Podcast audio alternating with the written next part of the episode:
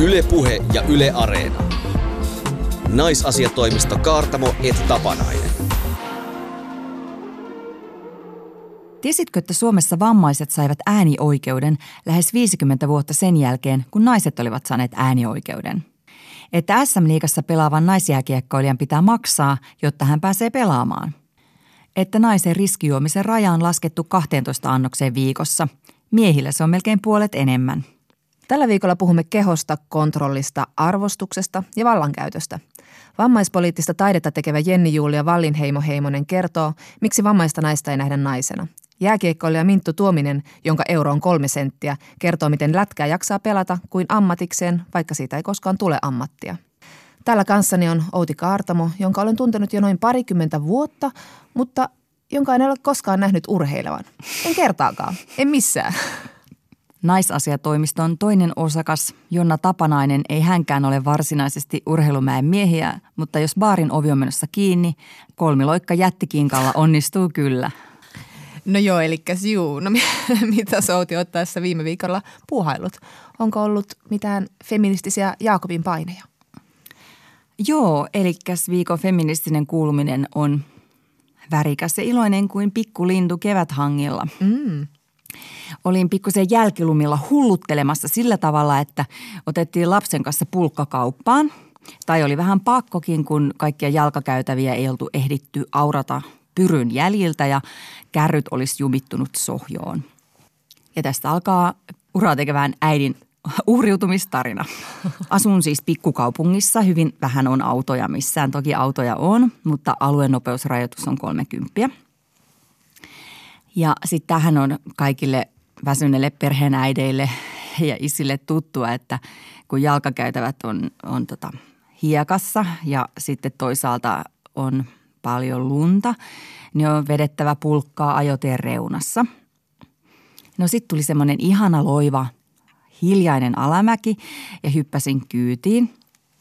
Mä ajattelin, että kaikki pökrää semmoisesta ihastuttavasta näystä, kun ajamme pienen lapsen kanssa pulkalla alamäkeä kaupungissa. Miten kreisiä ja hauskaa. Paitsi että ei. No. Oltiin siis kaarettu jo siihen jalkakäytölle takaisin – mutta yhtäkkiä auto pysähtyi meidän kohdalle ja, ja tota, mies kysyi tiukalla äänensävyllä sieltä autosta, että olikohan ihan fiksua ajaa siinä ajotiellä. No en keksinyt siinä muuta kuin, että, että ei varmaan ollut ja, ja tota, kiitos tästä huolenpidosta ja sitten sen verran yritin vielä sekunnin päästä perään, että tässä oli tilanne ihan hallinnassa. Mutta tietenkin alkoi ottaa pannusta todella paljon – että miksi tämän tyypin piti ojentaa mua. On vaikea sanoa, että liittyykö se siihen, että mulla oli se lapsi pulkassa ja hän suojeli tällä lailla pientä lasta sekoilulta.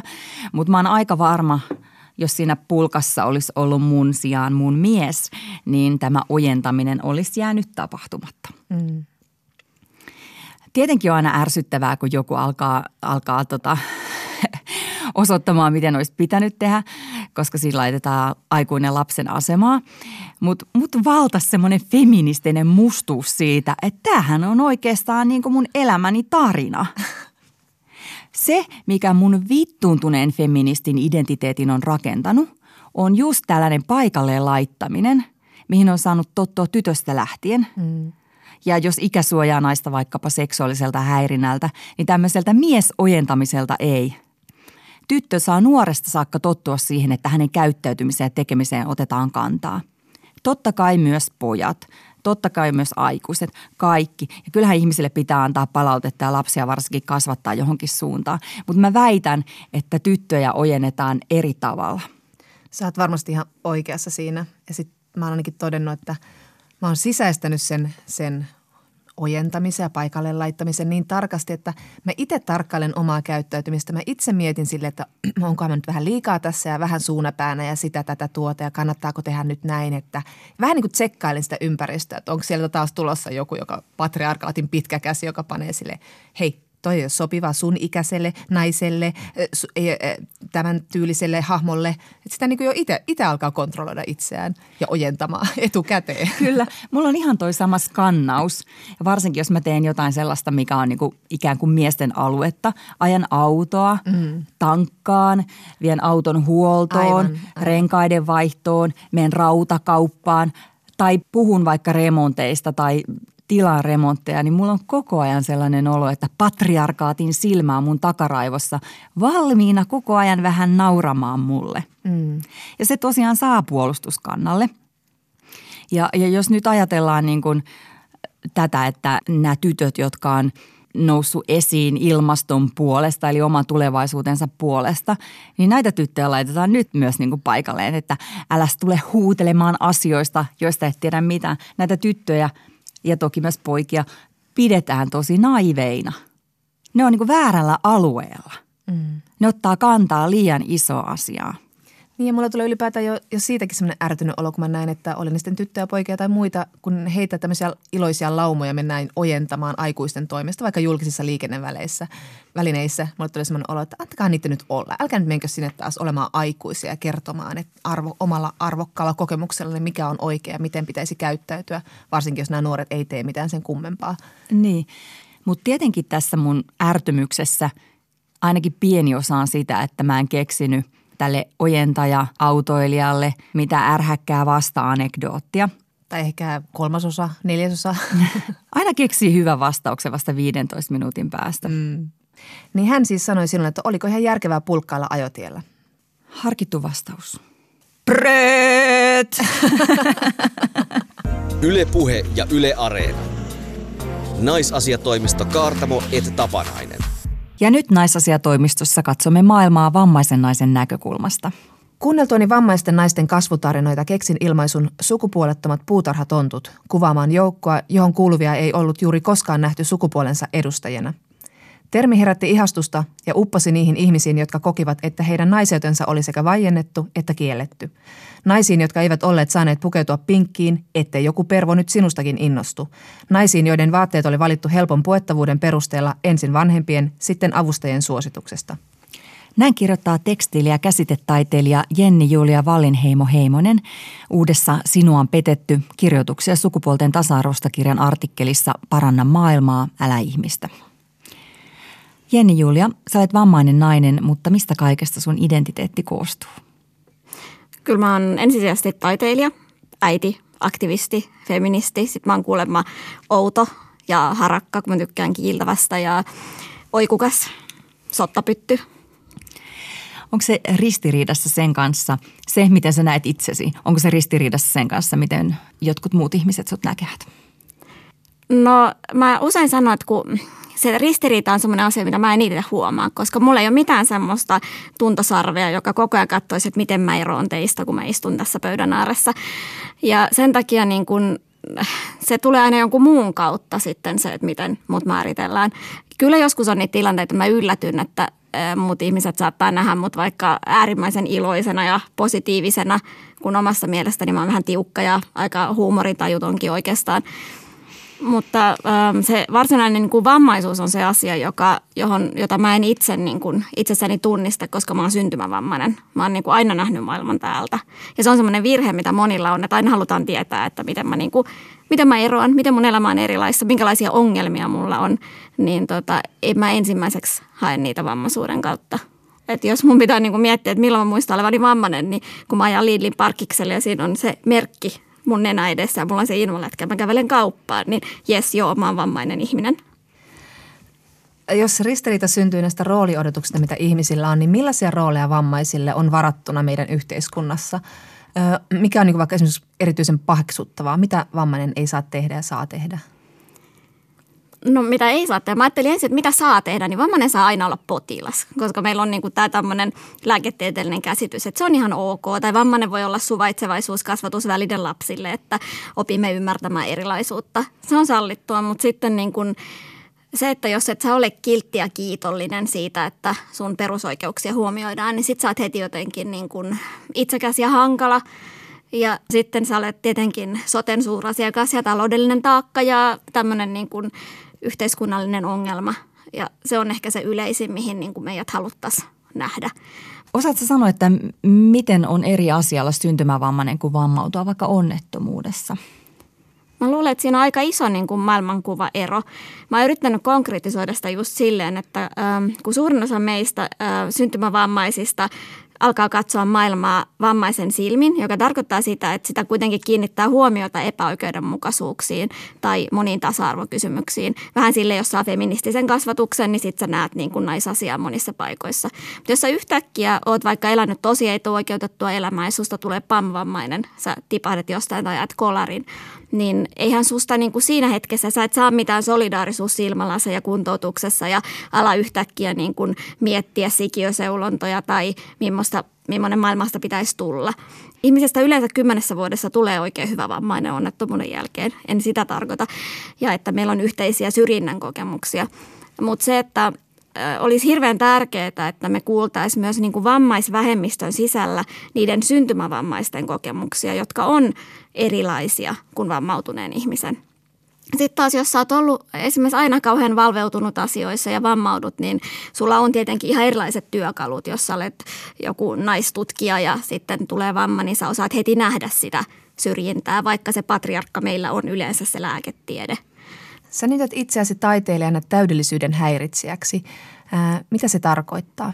Oikeastaan kaikki tilanteet, kun mä menen kodin ulkopuolelle, niin muut ihmiset näkee sen mun kyynärselmän ensimmäisenä.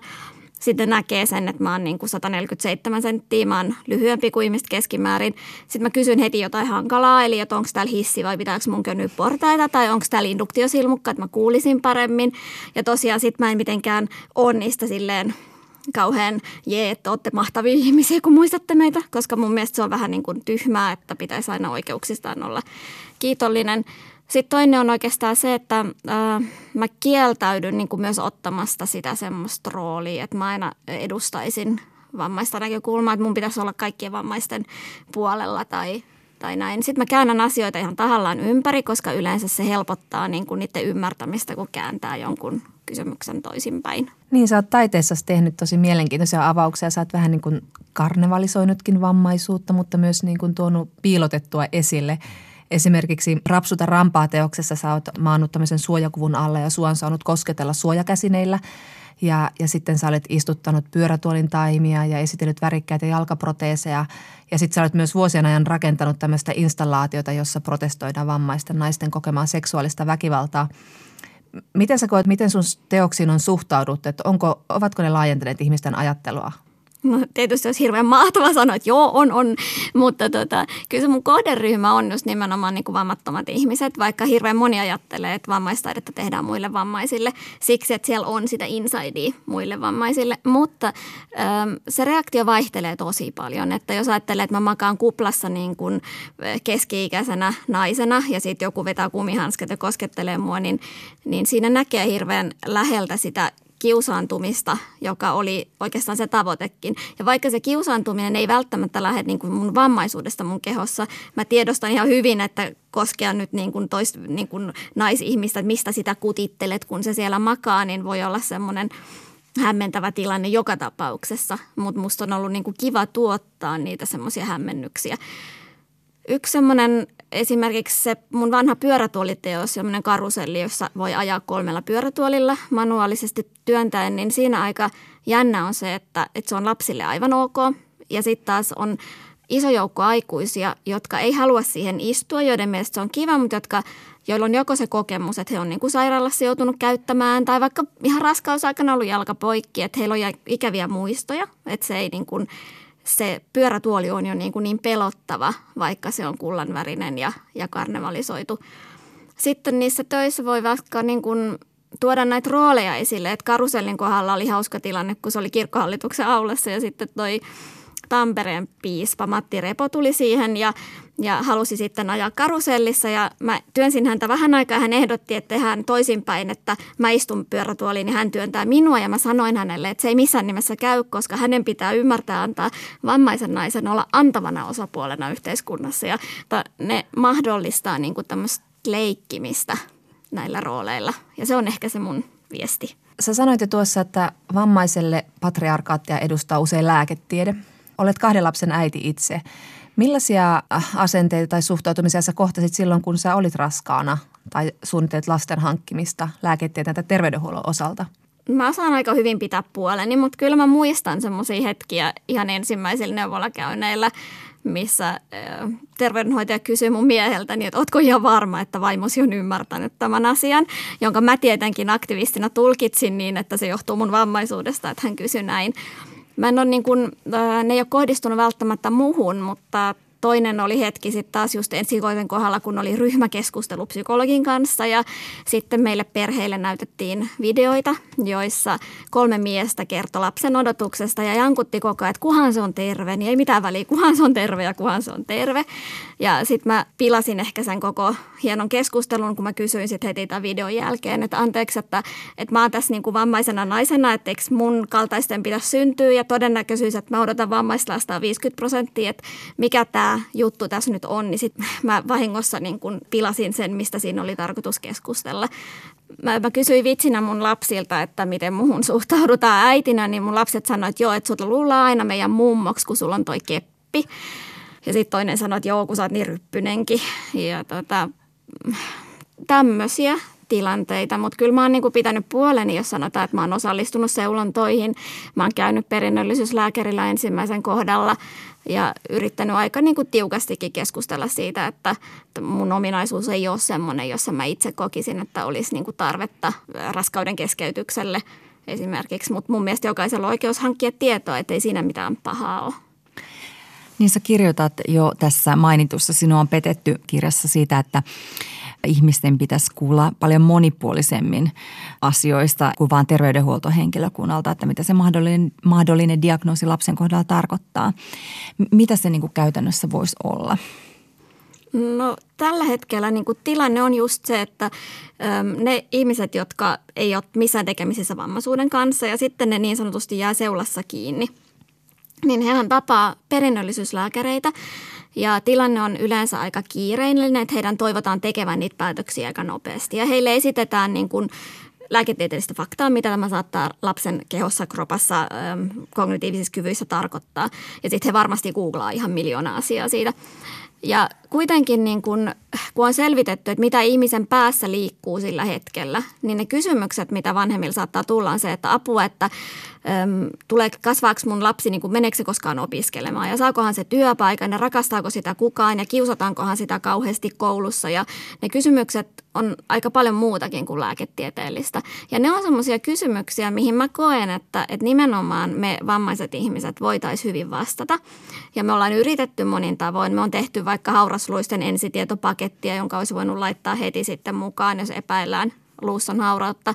Mä tiedän, että maailmalla on tehty niin kuin videoita ja tämmöisiä, mutta jostain syystä se järjestöjen, potilasjärjestöjen niin kuin tieto ei tunnu saavuttavan niitä perheitä siinä tilanteessa. Ja tämä ei ole mikään syyllistäminen, etteivätkö perinnöllisyyslääkärit välttämättä niin kuin antaisi sitä tietoa, mutta että se painopiste siinä tiedonjaossa on jotenkin virheellinen. Ja sen takia mä niinku toivoisin, että, että kukaan ei päätyisi niinku keskeytykseen siksi, että ne vaikka kuvittelee, että synnynnäinen luuston hauraus tarkoittaisi jotain hirveätä kärsimystä. Että tervetuloa niinku meidän yhdistykseen katsomaan, kun ihmiset nauraa ja pitää hauskaa kipsit koivissa. Että, että jos, niinku, jos et sä tiedä siitä yhteisöstä tai siitä sun lapsen tulevasta maailmasta mitään, niin, niin silloin se lääketieteellinen tieto saattaa ohjata sun päätöksentekoa myös harhaan. Sä kirjoit minusta hauskasti tuossa kirjassa, että tämä lääketieteellinen poikkeavuus voi olla pikantti piirre, joka yhdistää monen polven vammaisia perheenjäseniä. Sun lapsilla on tämä sama luustonhauraus. Onko se niin teidän perheessä? No mä tykkään siitä, miltä oi ihmiset näyttää. Me ollaan siis, meillä on nyt jo kahdeksalla yhdeksästä syntyneessä tässä suvussa niin kun on perinnyt tämän, joka on siis 50 prosenttisen todennäköistä periä. Ja tarkoittaa sitä, että laikilla on siniset silmänvalkuaiset. Se on mun mielestä ihan kivan näköistä nyt. Teiniässä ei ollut. Pää on vähän tuommoinen triangeli, että on leveä otsa, kapea leuka. Mutta sitten se tuo meidän perheeseen sitä, että ei niinku ihan pikkujutuista – mene kuppinuriin, että meillä ei sormia varvasmurtumia esimerkiksi lasketa. Ei niitä lasketa enää lastenklinikallakaan. Toki me annetaan kylmäpakkaus ja ei me niin kuin kiusata, mutta se ei ole syy olla tekemättä jotain tai lähtemättä kylään tai siivota huonetta tai totella äitiä. Sitten on ihan semmoisia niin kuin, äh, sukupolvelta kulkeneita, ihan tämmöisiä pöhköjä tapoja, että meillä käytetään amerikkalaisia kuohuviinilaseja sen takia, että kuuleman mukaan isoisäni oli patriarkkana päättänyt auttaa vaimoaan lasien kuivaamisessa ja katkaissut tulppanimallisessa sormensa, niin on järkevämpää käyttää laakeita kuohrilaseja, niin kuin se olisi elämän kannalta tärkeää. Ne on myös äärimmäisen kauniit, mulla on samanlaiset. No niin, juuri näin, kun sopii aurasluisille. Sitten mä oon miettinyt, että esimerkiksi meillä vietetään viettämättömien päivää, joka olisi aika hyvä niin kuin kaikille kiireisille. Eli kun on serkuilla ja vanhemmilla ja kaikilla mummolla hauraat luut, niin jollain on aina kipsiä, jollain on selkäkipeä ja joku ei jaksa, koska oihin liittyy väsymystä, niin sitten kerran vuodessa vietetään sitten semmoista päivää, että kun kaikille sopii, niin annetaan lahjoja ja syödään mikä on kaikkien mielestä hyvää. Ja sitten ei tarvitse niinku stressata siitä, että okei, mun siskon lapsella on synttärit, mutta mä en pääse tai mä en jaksa, kun mun lapsella on joku kipsi ja mm, niinku se hulavaloo. Niin on paljon kivempaa, että ei tarvitse niinku mennä kalenterin mukaan semmoisissa juhlapyhissä, kun viettää niitä sitten silloin, kun kaikille sopii. Koko tuon sun ajattelun teemana on se, että maailmaa pitäisi muuttaa eikä sitä ihmistä pitäisi muuttaa, että ei tarvitse survaa sitä ihmistä semmoiseen, että se sopisi niihin normeihin. Ja just toi, että niin voisi nähdä pikantteja piirteitä ihmisissä sen sijaan, kun välttämättä edes niin vammaa. Mm. Mutta miten tämän maailman pitäisi muuttua, että vammaiset naiset kokisivat olevansa sen täysivaltaisia jäseniä? Iik. Ei ole siis olemassa semmoista ryhmää kuin vammaiset naiset, eli meillähän on niin päättäviä naisia maailmalla, joilla on apuvälineet tai, tai rajoitteita tai muuta, mutta sitten iso osa vammaisia naisiahan on äärimmäisessä köyhyydessä. Eli kyllähän se lähtee sit siitä, että lähdetään ajamaan naisten asioita, mutta se, että nämä toimijat, jotka pyrkii vaikuttamaan maailmalla just köyhyyteen tai naisten koulutukseen, niin niillä pitäisi olla hirveän selkeä ohjelma siitä, että niissä huomioidaan esteettömyys, että vammaiset naiset, kun rakennetaan koulu, niin vammaiset tytöt pääsee sinne myös ja että niin kuin vammaiset naiset saa myös lisääntymisterveyspalveluita ja saa neuvontaa. Ja sitten taas niin kun, jos tullaan Suomeen, niin kyllä täällä tällä hetkellä se, että pitää palkata vammaisia naisia on ihan ykkösasia, koska se on monelle myös se tie siitä köyhyydestä ja sosiaalisesta niin kuin eristäytymisestä. Että jos sä elät kansaneläkkeen perusosalla koko elämäsi, niin kyllä siinä niin kuin ihan kaikki kulttuurin harrastaminen, pariutuminen, itsensä kehittäminen menee aika tiukalle. Niin, Invalidiliitto selvitti vuonna 2006 liikuntavammaisten arvoa parisuhdemarkkinoilla? Miksi sua naurattaa? Koska ähm, arvo parisuhdemarkkinoilla on jo ihan mahtavaa. Sovin, kenen sohvan väriin minä sovin. Millaisia eroja vammaisten miesten ja naisten välillä on parisuhdemarkkinoilla? Siinähän kävi ilmi, että kun oli tämmöisiä ryhmäkeskusteluja, joissa ihmisillä ei ollut lähipiirissä vammaista henkilöä, mikä on aika uskomaton, että niitäkin on, mutta kuitenkin. Niin kun he keskustelivat, niin tämä nuorempi polvi alle kolmekymppiset oli sitä mieltä, että he eivät vois seurustella vammaisen kanssa, koska heitä ei koskaan missään tapaa. Ja sitten toisekseen, kun se rajoittaisi niin paljon omaa elämää, että tämä oli niin kuin tiiviisti se viesti. Ja vasta vanhemmassa ikäluokassa oli muutama, jotka sanoivat, että se ehkä voisi olla mahdollista. Ja onneksi maailma on mennyt sillä tavalla eteenpäin, että musta tuntuu, että mua paljon nuoremmat vammaiset tytöt ja naiset, niin siellä ollaan kyllä aktivoiduttu ja on enemmän ehkä netin ja kaiken muun myötä sitä niin kuin yhdessäoloa ja keskustelua näistä asioista, mikä ei tarkoita, että vammaisten pitää pariutua vammaisten kanssa, mutta että jos ajattelee niin kuin sitä ensimmäistä ongelmaa, että meihin ei edes törmää missään, niin taas mennään niin kuin siihen esteettömyyteen, mm. joka on aina se niin kuin melkein ykkösongelma. Me ollaan puhuttu, Jeni Julia Valinheimo Heimonen, miten vammaisten asioita voisi edistää meidän yhteiskunnassa. Niin mitkä on sun mielestä ollut semmoisia niin äärettömän tärkeitä asioita, mitä on saatu aikaiseksi ja, ja mikä on niin kuin se hyvä suunta siitä sitten eteenpäin? No jee, siis vuonna 2000 me saatiin maankäyttö- ja rakennuslaki esteettömyyspykäliä, mutta sitten se, että yhdeksän vuoden taistelun jälkeen Suomi ratifioi YK vammaisopimuksen, vaikka se ei vielä kovin monessa asiassa näy. Ne on menossa eteenpäin.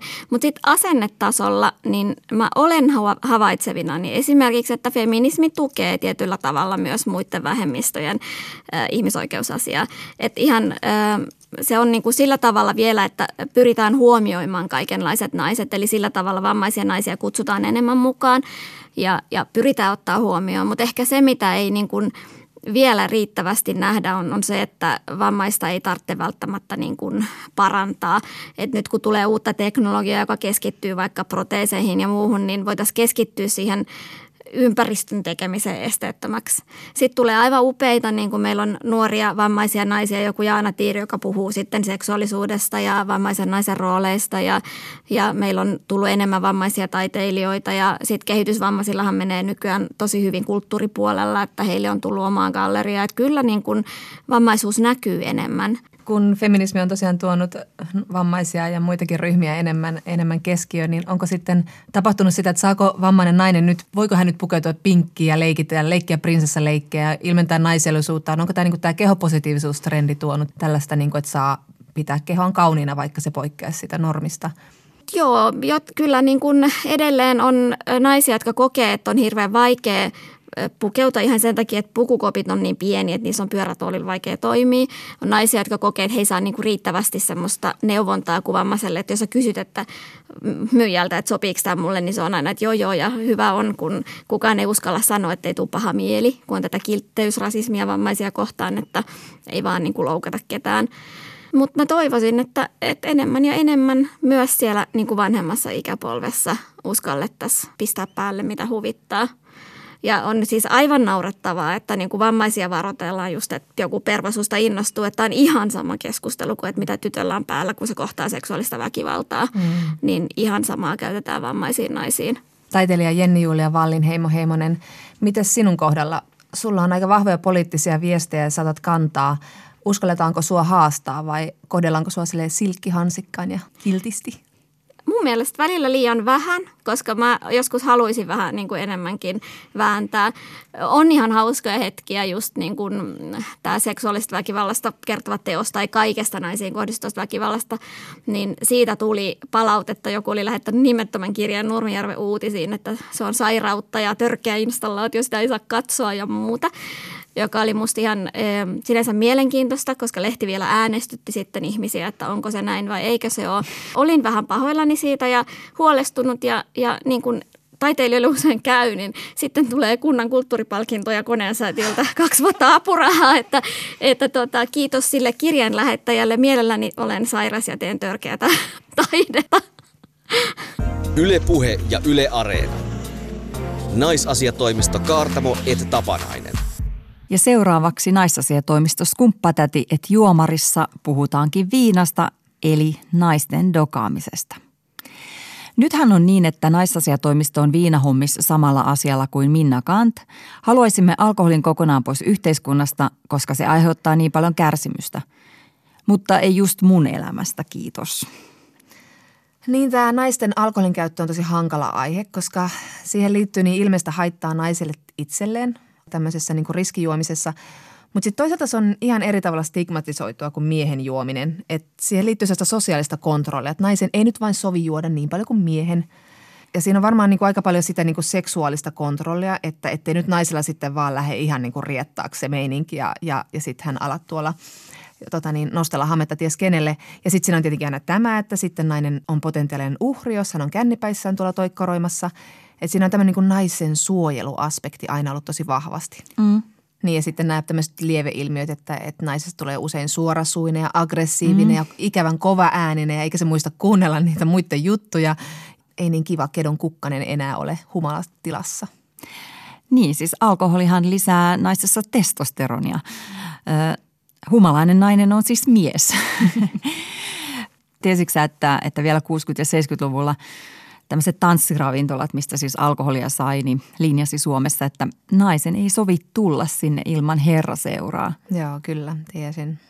Riski itselleen ja riski muille. No nämä vanhat asenteet, ne elää kyllä edelleen tässä päivässä, että mies voi edelleen istua baarissa kaljan kanssa ja hän siellä vain istuu pohtimassa syntyjä syviä ja filosofoimassa. Nainen saa mennä sinne baariin nykyisin juomaan yksin sen kaljan, mutta kyllä jotain on silloin vialla. Että jotain ongelmia hän siinä pohtii. Varmaan on alkoholisti – ja sitten jos nainen on humalassa, niin sitä pidetään helposti säälittävänä.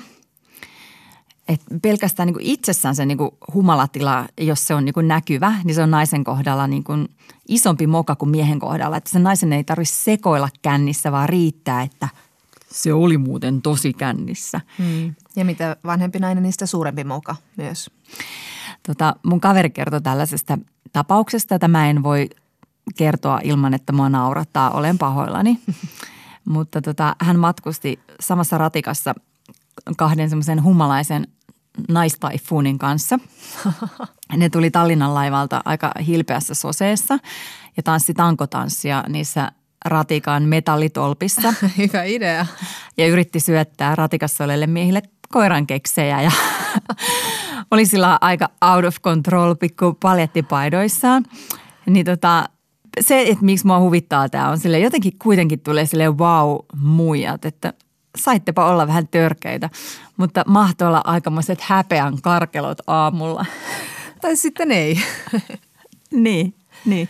Mutta jotenkin niinku tämä tämmöinen niin kuin rehvas juominen saattaa tuntua feministiseltä teolta. Että nyt ei olla niin kuin ne kedon kukkaset siellä, niin kuin, nyt ei olla aisoissa saatana. Toi on totta ja, ja siihen suoneenhan iski todella upeita komediasarja 90-luvulla. Se oli niin vallankumouksellista ja poliittista ja feminististä nähdä kaksi keski-ikäistä naista Pätsiä Ed, Edina pilettämässä ja vetämässä stolibolia eli vodka ja champagnea ja niin kuin haisattelemassa niin kuin kaikille normeille ja työelämälle ja muulle ja, ja käytäytymässä ylipäätään niin kuin miehet.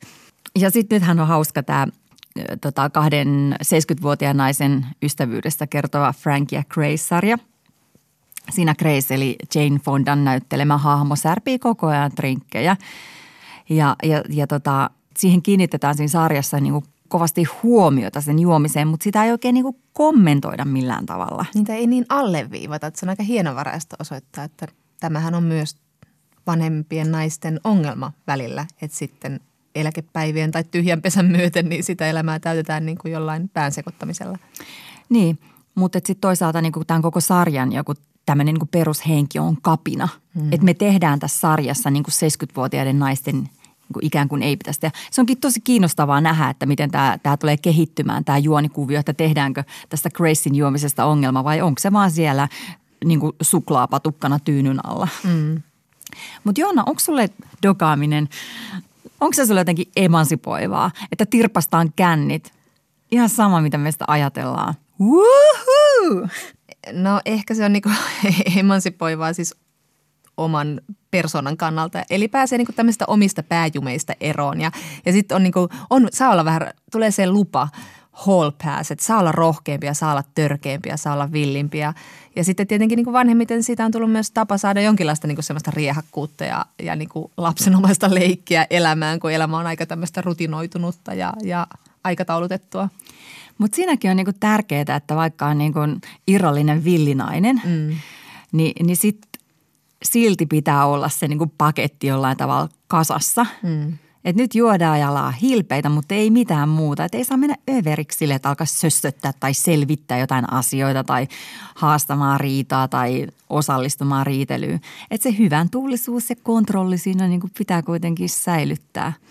Ja, ja, ja niin kuin missään nimessä niin kuin ei, ei naamassa saa näkyä tai, tai tota noin niin – painossa tai jossain, että, että, niin kuin, että, että se niin kuin alkoholin käyttö ikään kuin näkyisi missään. Mm. Se saa olla siellä baarissa sen kolme tuntia ja sitten arki jatkuu aivan ennallaan. Kyllä ja sitten vanhemmiten on pitänyt alkaa myös käydä tämä, tämä seuraavan päivän tämmöinen Ave Maria, eli, eli tämmöinen katumusharjoittelu, että pitää – laittaa viesti, että oho, no ei nyt olisi ehkä pitänyt ottaa sitä viimeistä skumppalasia ja sitten harmitella, että nyt vähän tämä päivä on tämmöinen ja tämmöinen, mitä ei aikaisemmin tehnyt ollenkaan. Jollain tavalla pitää vähän niin kuin moralisoida itseään. Mä en tiedä, onko sulle käynyt tällä tavalla? Joo, ihan hirveän helposti nykyään, että ei tarvitse juoda kuin pari lasia viiniä. Sitten aamulla silleen, että halusinko tätä todella. Että paljon niin kuin semmoista kyselee nyt itseltään vähän niin kuin niiden suklaapatukoiden äärellä. Tekikö mun oikeasti tätä mieli mm. vai, vai tota, joinko mä viiniä nyt vaan sen takia, että mä niin kuin yhdistän sen johonkin sellaiseen, että, että nyt on niin kuin ehkä hauskaa tai niin kuin ehkä rentouttavaa tai että, no miksi me ei voitu juoda vaikka kaverin kanssa teetä – niin, siinä on tullut vähän sellainen Pavlovin koira-efekti, että jotenkin näkee ystävän, niin kyllähän siinä pitää olla se kolmen kimppali myös kuohuviinipullo on paikalla. Ja että se on tämmöinen automaatioreaktio. Mm. Ja kyllähän semmoisia asioita on mun mielestä välillä ihan hyvä kyseenalaistaakin. Niin. Sitten on tietenkin nämä tosiasiat, että, että naiselle syntyy alkoholista haittoja helpommin ja nopeammin kuin miehille. Et sen takia ne on ne naisten riskijuomisen rajat niin kuin huomattavan paljon matalampia – mutta tässä alkoholikeskustelussa niin mediassa se näyttäytyy niin kuin hyvin kahdenlaisena ja vastakkaisena asiana, että, että on tällaista niin kuin hilpeää, hallittua, arkista, etelä-eurooppalaista nautiskelevaa alkoholin käyttöä, joka liittyy vähän niin kuin jokaiseen mukavaan tilanteeseen. Ja, ja sitten sen rinnalla on niin kuin nämä surulliset tarinat ja esitteet, mm. jossa alkoholiin liittyy riippuvuutta, surua – menetettyjä vanhempia, laiminlyötyjä lapsia, menetettyjä elämiä, kaikkea sitä, mikä on myös totta. Mm. Niin toi ristiriita on kyllä iso, miten se näyttäytyy meille. Ja sen takia niin tätä juomista niin oikeasti pitää miettiä. No oot sä miettinyt sun juomista? No oikeastaan kyllä niin kuin ihan nuoresta saakka. Ja mä oon ajatellut, että, että, että alkoholin käyttö on tietyllä tavalla niin, kuin hauskaa ja mukavaa ja rentouttavaa, että sen käyttöä pitää kontrolloida tosi paljon, ettei sitä tarvi lopettaa kokonaan. Ja sitten kun tulee vanhemmaksi, niin niitä juomavuosia on niin paljon takana, että on niin kuin selvää, että se addiktio on jollain tavalla niin kuin kehittynyt jo. Ainakin tämä Pavlovin koiraefekti. Niin, että, että, niin kuin, että just ne morkkiksethan liittyy tosi paljon siihen tarkkailuun, että kuka vie ja kuka vikisee. Ja mm. sitten niin kuin, että voisiko niin kuin lopettaa juomisen kokonaan, on y- ihan relevantti kysymys. Mulla oli vähän aikaa sitten semmoinen tilanne, että, että mä ajattelin, että nyt on pienen pieni mahdollisuus, että mä oon raskaana, mutta todennäköisesti en. Ja sitten kun mä odottelin kuukautisia, niin mä päätin olla juomatta – että hyvänen aika, kyllähän mun niin pitää pystyä olemaan muutama viikko juomatta.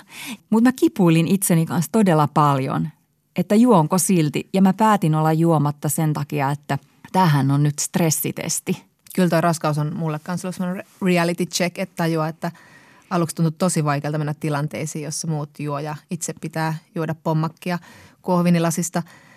Mutta sitten kun siihen tottui, niin tajus, että itse asiassa mulla on aika hauskaa ja itse asiassa alkoi ärsyttää, kun kaverit alkoi tulla humalaan ja sössöttää ja olla vähän semmoisia jankuttavia ja toistavia ja, ja vähän semmoisia höseltäviä humalaisia itseään. Musta tuntuu, että kuitenkin se alkoholin käyttö on sillä muuttunut tosi paljon, että sellainen humalajuominen niin kun, mm. on ihan niin pois kysymyksestä jo. Kun ei vaan niin jaksa, mutta niin kuin, kyllä siihen liittyy jonkinlainen niin myös ulkopuolisen katse, että nelikymppisen naisen kännit on todella niin erilaiset kuin ne kaksikypäisen – koska siihen, siihen runsaampaan juomiseen liittyy semmoinen nuoruuden kreiseily. Että sitten kun tulee vanhemmaksi, niin sen juomisen motiivin täytyy muuttua.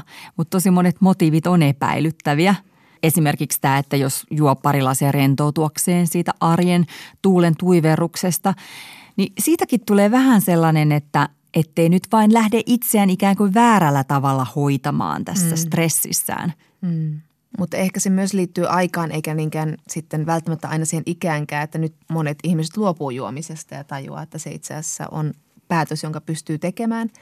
Ja sitten nuoret näyttää tässä esimerkkiä, että nuoret eivät juo ja näyttää myös sitä, sitä mallia, että se on kuulimpaa olla selvinpäin kuin höseltää tuolla menemään kännipäissään – ja kyllä mun omassa ajattelussa on tapahtunut sellainen muutos, että mä pidin ennen absoluutista ja jotenkin vähän semmoisena ihmisinä, joilla on heinähanko persiissä ja, ja ne on vähän tylsiä ja outoja. Mutta nykyään mä pidän niitä itse asiassa aika makeina tyyppeinä, että ne menee niin kuin valtavirtaa päin ja ne on itsenäisiä ajattelijoita. Mutta sitten tähän on tullut tämmöinen niin kuin tämän ajan trendinä myös tämmöinen niin kuin itsestään huolenpitämisen – puhetyyli, mikä rassaa heti. Eli naisen pitää pitää itsestään huolta ja siihen ei alkoholi sovi, että pitää meditoida ja nykyään me palvotaan nukkumista. Kaikkien pitäisi nukkua niin paljon. Siihen ei sovi alkoholi, koska se pilaa kaikki unet ja pitää pitää huolta sitä pääkopasta. Niin sitten se tulee vähän semmoinen niin kuin holhoava puhetapa mediasta, niin se alkaa ärsyttää. Tekee mieli tarttua siihen kuoviinipullo saman tien. Isolla pillillä. Niin. Koska sitten toisaalta alkoholi – tällä hetkellä, kun on ruuhkavuodet, niin se on kyllä niin kuin todellinen ilo. Lomailua ja eskapismia arjesta. Vähän pysähdys, kun saa juoda vähän. Menee se perheenäidin vino su- suu, niin edes vähän se niin kuin, suupieli taittuu puolikkaaseen hymyyn. Etäisesti hymyä muistuttava ilmeeseen. Mm. Anni Kellomäki kirjoittaa tiedostavan siemailun taitokirjassaan alkoholin mediakuvan muutoksesta – kuinka tutkijat Jukka Törrönen ja Jenni Simonen huomasivat, että naistenlehdet ryhtyivät 90- ja 2000-lukujen jutuissa innostuneesti neuvomaan lukijoita siitä, miten alkoholia voidaan käyttää perheen sisäisissä ruokailutilanteissa tai perheen ja suvun keskinäisissä juhlatilanteissa, kuten joulun pääsiäisen juhannuksen uuden vuoden syntymäpäivien häiden tai lakkiaisten vietossa. Mitä mieltä saat Jonna? Onko susta ok, että perhejuhlissa on alkoholitarjoilua? Joo, kyllä me, kyllä me jotenkin sitä aina haluaisi, että olisi sellainen iloinen italialainen perhemeininki ja kaikki ottaisi vähän viiniä, olisi hyvä tunnelma. Mutta että, kyllä totta kai, jos lähipiirissä jollakin olisi vakava alkoholiongelma, niin kyllä se jäisi tarjoilematta siinä tapauksessa. Kyllä sitä alkaisi sitten skannailla mahdollisia vaaratilanteita. Mä ajattelin, että alkaisi skannailla vieraslistaa.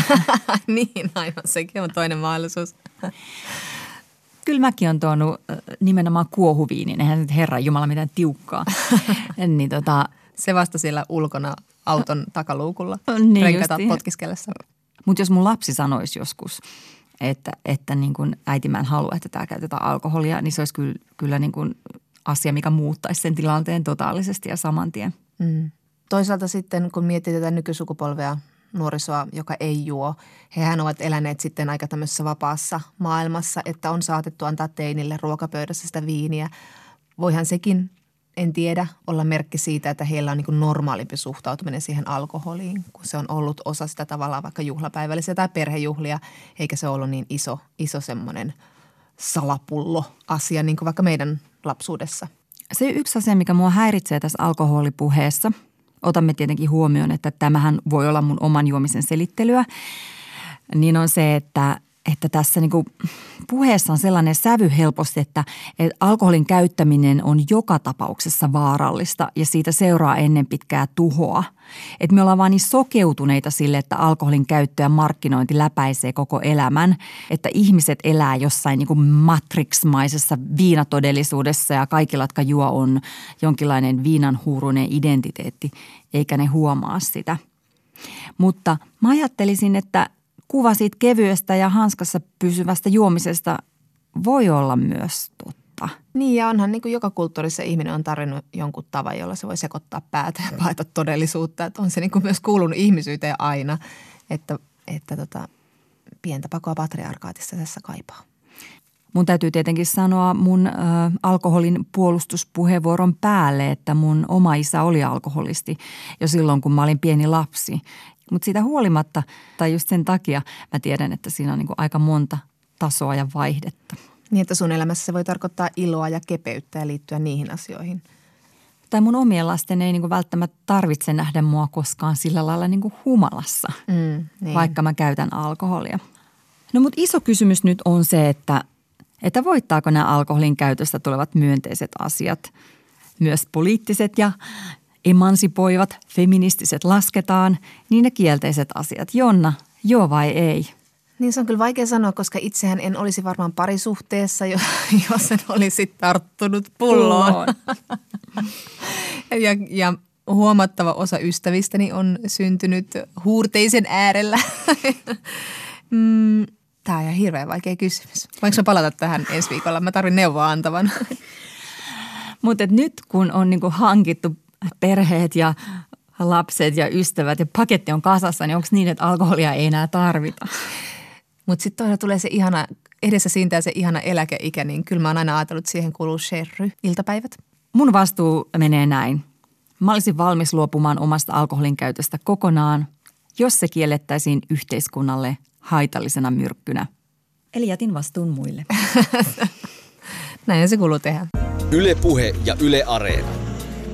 Naisasiatoimisto Kaartamo et Tapanainen. Ja sitten seuraakin äärimmäisen luottamuksellista tietoa.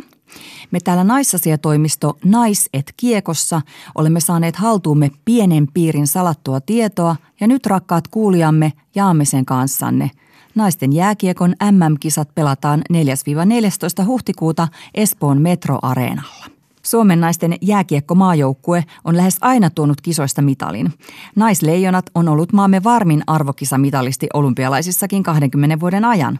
Heillä on varmasti liputuspäivä. Tavataanko torilla? Kai he sentään saavat palkkaa. Hyvin harva nainen voi Suomessa pelata ammatikseen, vaan he tekevät sen päivätyönsä ohella. Jos tavallisella työssä käyvällä naisella sanotaan työpäivän jälkeen odottavan kotona toinen työvuoro, niin on jääkiekkoilevalla naisella usein päivätyönsä ohella melkein kuin toinen elämä, huippuurheilijan elämä. Suomen MM-kisajoukkueessa ja Espoon Bluesissa pelaava jääkiekkoilija Minttu Tuominen on sekä MM- että olympiamitalisti. Minttu, miksi sä pelaat jääkiekkoa? Kyllä mä pelaan siis sen takia, että se on vaan niin hauskaa, että pienenä menin jo veljen perässä jäähallille ja sieltä se kipinä sitten lähti. Että. Miltä siellä jäällä tuntuu? Siis siellä oikeastaan unohtaa kaiken, että jos jäähallin ulkopuolella on jotain, jotain ongelmia tai ei, ei niitä ajattele siellä jäällä, että ajattelee vaan aina seuraavaa syöttöä ja milloin saa itse kiekon ja milloin pääsee syöttää kaverin tekemään maali. Että siinä oikeastaan vaan elää siinä hetkessä. Elää hetkessä, mutta ei sillä. Suomen sarjassa pelaavista naisista yksikään ei saa palkkaa pelaamisestaan, vaan joutuu usein jopa maksamaan voidakseen pelata.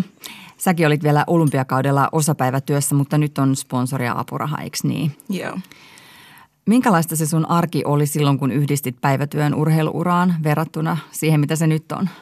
Joo, kyllä se oli tota, silleen aika kiireistä, että aamulla puoli kahdeksan, kahdeksan aikoihin treenaamaan ja, ja sitten siitä töihin tai kotiin tekee töitä. Että mä olin valmennuspäällikkönä tyttökiekon puolella ja pystyin niin tekemään kotoa oikeastaan töitä ja sitten sieltä pienen levon jälkeen taas hallille ja treenaamaan pariksi kolmeksi tunniksi, että se oli vähän niin kuin treeni, työ, treeni. että ihan tiukkaakin aikataulutusta välillä vaati. Kerro vielä, että kuinka paljon SM tasolla pelaavan naisen täytyy maksaa yleensä siitä, että hän voi pelata? Tota, se on varmaan tuossa 1500-2500 euroa vuodessa. Jotkut nostaa opintolainaakin siis sitä varten, että voi pelata jääkiekkoa. No se vaatii kyllä aikamoista intohimoa, tai onko tämä vähän tämmöinen kutsumusala Tämä sitten? on tällainen rakkaudeslaji ja, ja tota, kyllä se aika usein näkyy myös sinne katsomoon sitten, että, että me pelataan oikeasti tunteella vaan sen takia, että me rakastetaan sitä, että, että ei me pelata sen takia, että me saadaan miinusmerkkinen palkkalasku sitten kuukauden kuluttua. SM-tasolla pelaava mies voi tienata 75 000 euroa. Herättääkö toi teissä niin kuin, sanoisinko ärtymystä? No tota, mä en tiedä ärtymystä, vähän silleen niin kuin se huvittaa, koska se 75 000 euroa on esimerkiksi meidän niin kuin kausibudjetti aika pitkälti.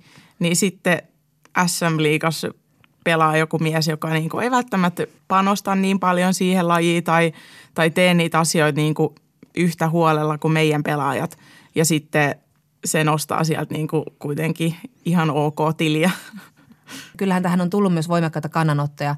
Pelaaja Noora Räty on ottanut tähän kantaa ja sitten myös niin kuin naisten jääkikomaan joukkueen päävalmentaja Pasi Mustonen on ottanut voimakkaasti kantaa sen puolesta, että yhteiskunnassa pitäisi urheilun näyttää esimerkkiä tasa-arvosta ja satsata naiskiekkoon myös. Joo, kyllä mä sanoisin just näiden Noora ja Pasi johdolla niin kuin muutaman viime vuoden aikana se on, se on ollut tosi hyvä se keskustelu ja, ja sitä on ollut enemmän, mutta et aikaisempina vuosina ihan kaikkihan on ollut tosi yllättyneet vaan siitä, että ai jaa, et sä et saakaan palkkaa, niin kuin, että et sä oot jossain toisissa töissä ja niin kuin, sitten kun, sit kun me puhutaan siitä asiasta ja se tulee niin kuin enemmän ihmiselle tiedoksi, niin sitä kauttahan se on nyt, nyt tullut enemmän, enemmän niin kuin mediaankin se ja me, ollaan, me ollaankin saatu – olympiakomitean tuki ja nyt, nyt Yle Urheilu on seurannut tosi paljon meidän, meidän naisten liikankin pelejä ja, ja tehnyt pelaajista tällaisia artikkeleita omille sivuille ja tälle, että nyt ollaan niin kuin tosi hyvin näkyvillä.